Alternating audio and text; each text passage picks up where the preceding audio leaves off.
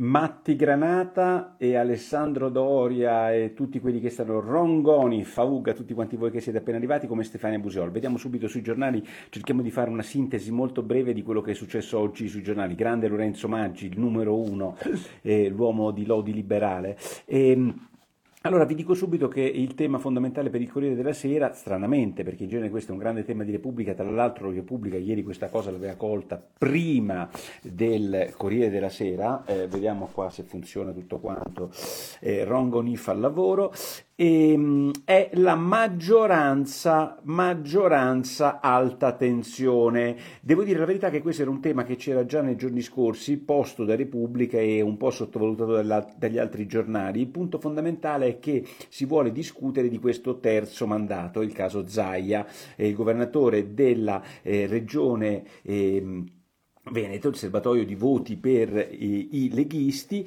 e, e, dice che Forze Fratelli d'Italia, dice Zaia, non è eterno. E, la Meloni in realtà, intercettata in un retroscena del Corriere della Sera, dice una cosa un pochino diversa perché dice eh, ne parliamo dopo le europee, quindi insomma c'è ancora tanta strada da poter fare eh, prima di decidere se Zaia si potrà candidare e quando si potrà candidare. Alessandro 8569 dice no al terzo mandato. Emilio Santaniello, non capisco perché devono sempre rompere le balle con ste menate. Allora, ci sono i punti di vista diversi. Il punto fondamentale è il seguente: il presidente della regione è un dittatore, il presidente di una regione incide sugli eh, organi legislativi dello Stato, il presidente di una regione può cambiare la Costituzione, può cambiare le leggi, può cambiare la vostra vita, non può fare assolutamente una ceppa se non amministrare bene.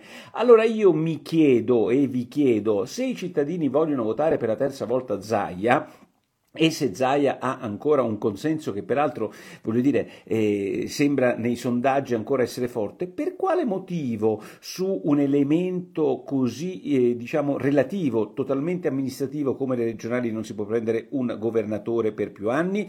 Eh, buongiorno Nicola, finalmente la mia unica fonte di informazione, se gentile Lorenzo, e soprattutto per la donazione. Quindi il punto fondamentale è ehm, che rispetto alla democrazia che pone dei limiti ai propri mandati, in questo caso si parla di un mandato amministrativo. Flavio S 1974, dice Salvini è messo male, vuole che Zaia stia in Veneto per non averlo tra le scatole a livello nazionale. Questa è un'altra considerazione. Ehm, diciamo, eh, politica. E, mh, in realtà, eh, sempre nelle retroscena dei giornali, ci dicono che nell'ultimo Consiglio federale di un partito leninista, l'ultimo partito leninista esistente, questo è come definisce il Corriere della Sera la Lega. Adesso dire che la Lega è un partito leninista, francamente, eh, mi sembra un filino esagerato. Capisco il senso di dire che è un partito della Prima Repubblica, dove è tutto segreto e tutto si adegua a quello che vuole il capo. Però affermare che è così, come se nulla fosse, che la Lega è un partito partito leninista, beh, insomma, eh, c'è un bel coraggio per poterlo dire, però questa cosa ormai è stata sdoganata, viene considerato l'unico partito leninista, cazzo la Lega, leninista.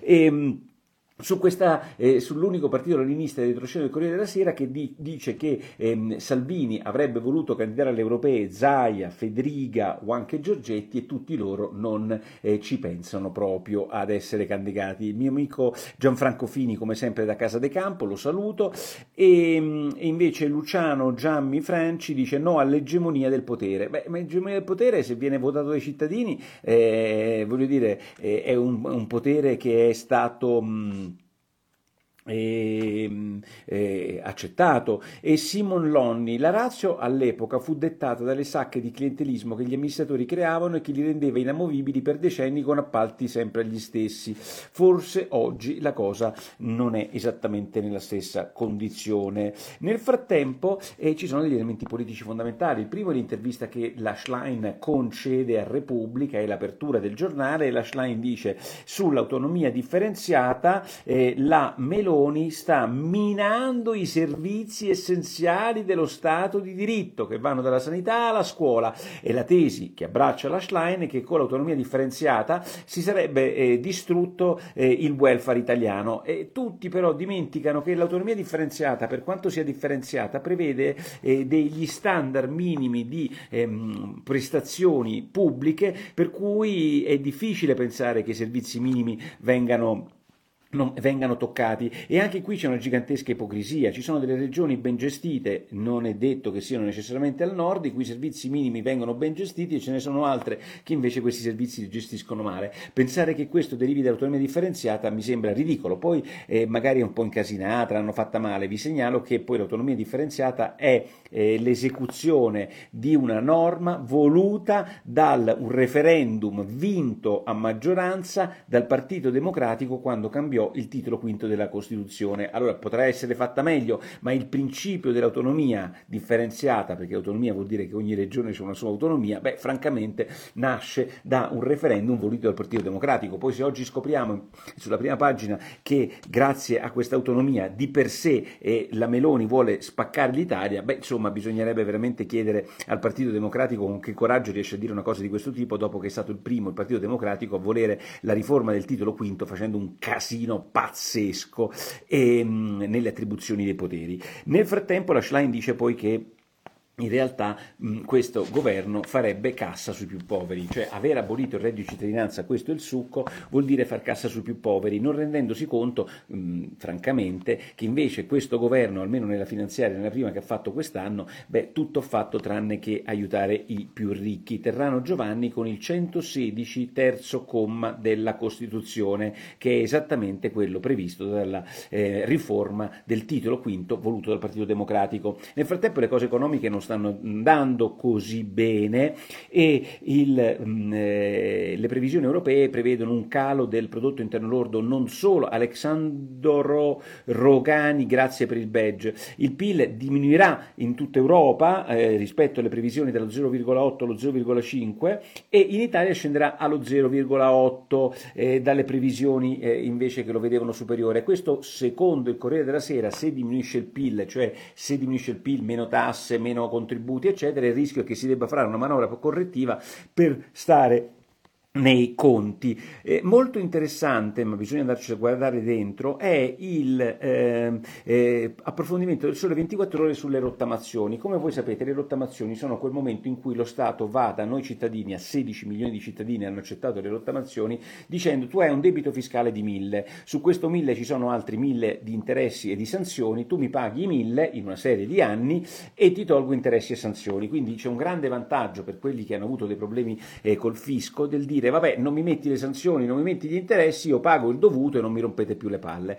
E queste rottamazioni ci sono dal 2016 in poi. Avrebbero dovuto generare ehm, un introito, mi sembra di eh, 64 miliardi, in realtà hanno portato nelle casse dello Stato ehm, molto meno, tant'è che c'è un buco di 36 miliardi, cioè loro hanno detto io per esempio dico, mm, perfetto, io ho un debito di 1000, eh, di 2000, lo Stato mi dice dammene 1000 e chiudiamo la partita in 3 mm, anni, 4 anni, 5 anni, 10 anni, io dico sì, va bene, eh, a 1000 chiudiamo la partita, accetto di rottamare quel debito, eh, però poi dopo non pago, posto che non pagando rientro in tutti i casini fiscali che potete immaginare, però se poi vai a guardare dentro, se poi vai a guardare dentro, vedi che più sono vecchie le rottamazioni, evidentemente evidentemente perché poi in mezzo c'è stato il Covid, e meno è stato incassato rispetto a quanto si prevedesse. Quindi le rottamazioni, eh, come anche abbastanza congenito in ogni rottamazione, ehm, eh, ti raccontano che arriveranno certe cifre nelle casse dello Stato che alla fine non arrivano.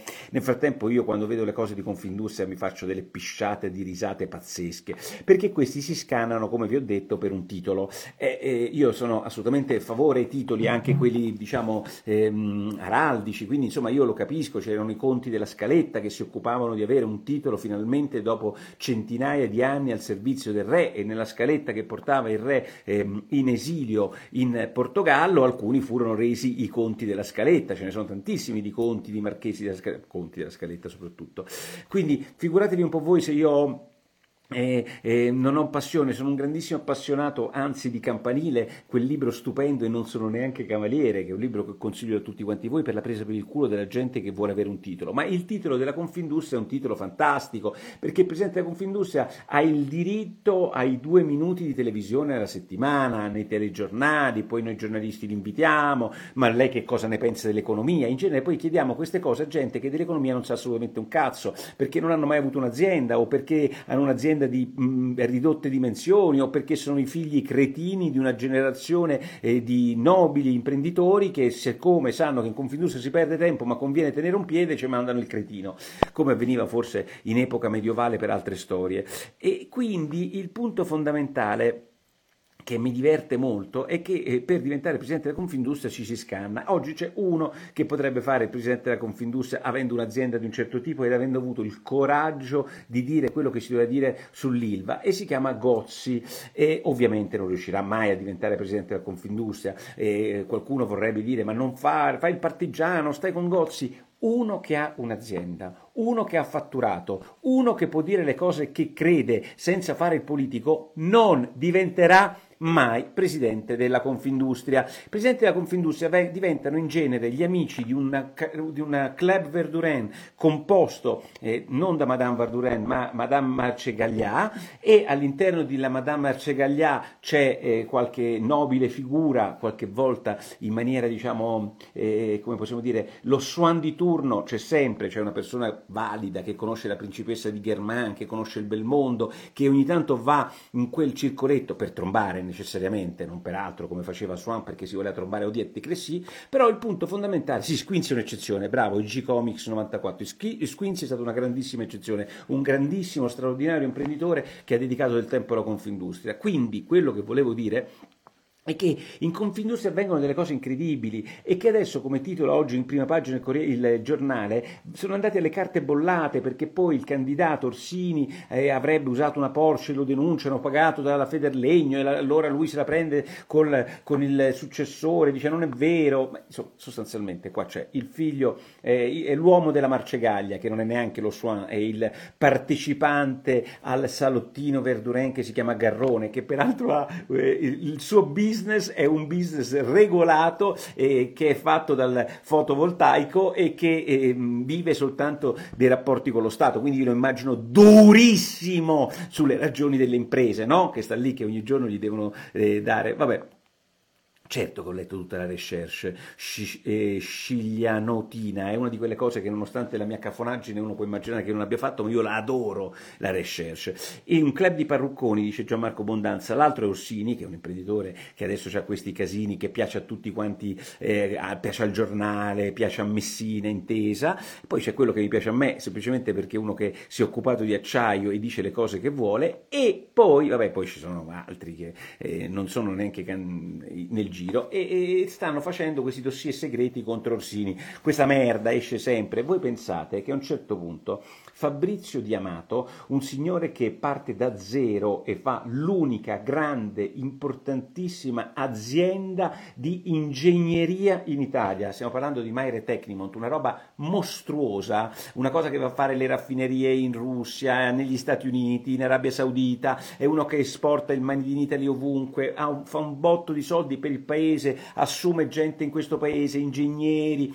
e, e, e tecnici. Insomma, stiamo parlando di un'azienda della Madonna a un certo punto, per spirito di servizio, dice: eh, Se avete bisogno a Roma di fare il presidente della Confindustria Romana, perché lui è anche, beh, ve la faccio breve, i probiviri non accettano la sua candidatura perché erano pochi anni che era iscritto alla Confindustria Romana. Lui che paga centinaia di migliaia di euro, iscritto a quella lombarda, a quella di qua, a quella di là, a quella romana, eccetera, cioè presidente della Confindustria Romana, non può diventare un signore non perché non ha i voti, l'avrebbero votato tutti, ma perché era per il regolamento dei probiviri non probo per essere eh, candidato in Confindustria. Quando ho visto quella roba là, e poi hanno messo uno che ha un, un, negozio di informatica, penso, beh, dopo che hanno messo questo, hanno, messo, eh, hanno, hanno trombato questo qua, ho capito che se hai un mestiere, se hai un'azienda, è la regola, manco ci devi provare. E quelli che non hanno un mestiere, non hanno un'azienda, si fanno i dossier l'uno con l'altro. Ma perché si litiga tanto per diventare presidenti di questo Rotary? Si litiga tanto perché alla fine è un mestiere e il mestiere porta riconoscibilità, incarichi, ma il presidente attuale della Confindustria, uno che ha un'aziendina che non ci avete neanche voi, una roba imbarazzante, dopo sei mesi, mi sembra, tre mesi che è diventato presidente della Confindustria, gli hanno trovato un lavoro pubblico alla, alla fiera di Milano, cioè, voi capite che questo, cioè il presidente della Confindustria, che rappresenta tutti gli industriali, gli imprenditori, quelli che si fanno un culo così ad andare a esportare, per dargli uno stipendio, lo fanno presidente della fiera di Milano. Vabbè, una cosa pazzesca, pazzesca. E ancora di che stiamo parlando? Parliamo di cose serie, cioè Israele, raid, un altro raid, raid in Israele in un ospedale, guarda caso per quale motivo? Perché in quell'ospedale c'erano degli ostaggi, c'è la presunzione che ci siano degli ostaggi, vero o, o, o falso che sia, vi dà il senso di quello che sta avvenendo. Nel frattempo poi ci sono cose anche da registrare sugli errori diplomatici di Israele. Beh, questa cosa che dice Netanyahu nel momento di più bassa credibilità del paese e sbaglia l'opinione internazionale. Sapete come la penso io su Israele e sulla battaglia che si sta combattendo eh, a eh, Gaza? Ma tu non puoi dire due stati, un regalo ai palestinesi. Non è un regalo ai palestinesi. L'esistenza di due stati è il motivo stesso per cui esiste Israele, una, ehm, una eh, decisione del 47 dell'ONU che ha reso quel territorio diviso diviso in due e quella decisione da chi fu contestata? Non dagli israeliani che la dovettero subire perché il movimento sionista voleva anche di più di quei territori, ma dagli stessi arabi che fecero guerra subito al nascituro Stato di Israele che se ne approfittò per prendere più territori perché evidentemente era stato attaccato, ma se ne approfittò legittimamente. Allora, lo Stato di Israele nasce proprio per il fatto che ci sono due Stati, se no lo Stato di Israele dà, eh, come possono dire, adito ad essere quello che in realtà non è, cioè uno Stato che non riconosce la legittimità internazionale della propria nascita. Federica, fantastica, intervista del Presidente della Regione Friuli Venezia Giulia, perché ad esempio Federica su questa cosa di Israele è senza se, senza mai, dice in grande eh, libertà la Lega eh, con Israele e contro di fatto quella mozione bipartisan fatta dal PD insieme alla maggioranza che, prende, che parla di cose un po' eh, diciamo evanescenti. Federica quindi eh, forse oggi la Lega è il partito di governo, ehm, di, di, governo più eh, eh, diciamo più filo israeliano. Mario Gambirale, sì però ora è il momento di stare con Bibi senza se senza ma. Io penso che in questo momento si debba debba anche dire a, a, a, ai politici israeliani di, avere, eh, di adottare una tecnica eh, diciamo politica un po' importante perché guardate io ve l'ho detto sapete quanto difendo Israele ma qua bisogna assolutamente creare una eh, cintura di sicurezza perché altrimenti oltre Israele siamo noi occidentali che ne pagheremo le conseguenze. Se liberano gli ostaggi finisce la guerra io la penso così Sonego e c'è perfettamente ragione il punto che nessuno mai mette. Eh, ci sono altre due o tre cosette? Beh ovviamente tutti i giornali di destra ma non solo loro prendono un po' per il culo Fedez che è nella la causa di cui secondo me ha perfettamente ragione, contro il Codacons ha perfettamente ragione in quel caso Fedez, però si dichiara nulla tenente e devo dire che si eh, invita alla facile ironia. E sul caso del Can invece le cose sono incredibili perché ovviamente quando ci sono delle cause giudiziarie pare che Mani Pulite sia nata proprio da quello, da un problema de corna, di, di, eh, quando ci metti la famiglia succede un casino. Oggi il Fatto Quotidiano eh, prende le carte sulle perquisizioni che sarebbero state fatte a casa del Presidente della Stellantis, cioè di Elkan, già questa è una cosa piuttosto seccante, e parla di questi 500 milioni di euro che sarebbero in società offshore. Guardate, per tabulas, l'eredità dell'avvocato Agnelli, per tabulas ve lo dico, non perché c'è scritto oggi nelle inchieste, avviene attraverso anche alcune fondazioni, mi sembra si chiamassero Alcione in Lussemburgo, che erano tutto il nero che l'avvocato aveva creato. Quindi io non mi stupisco affatto.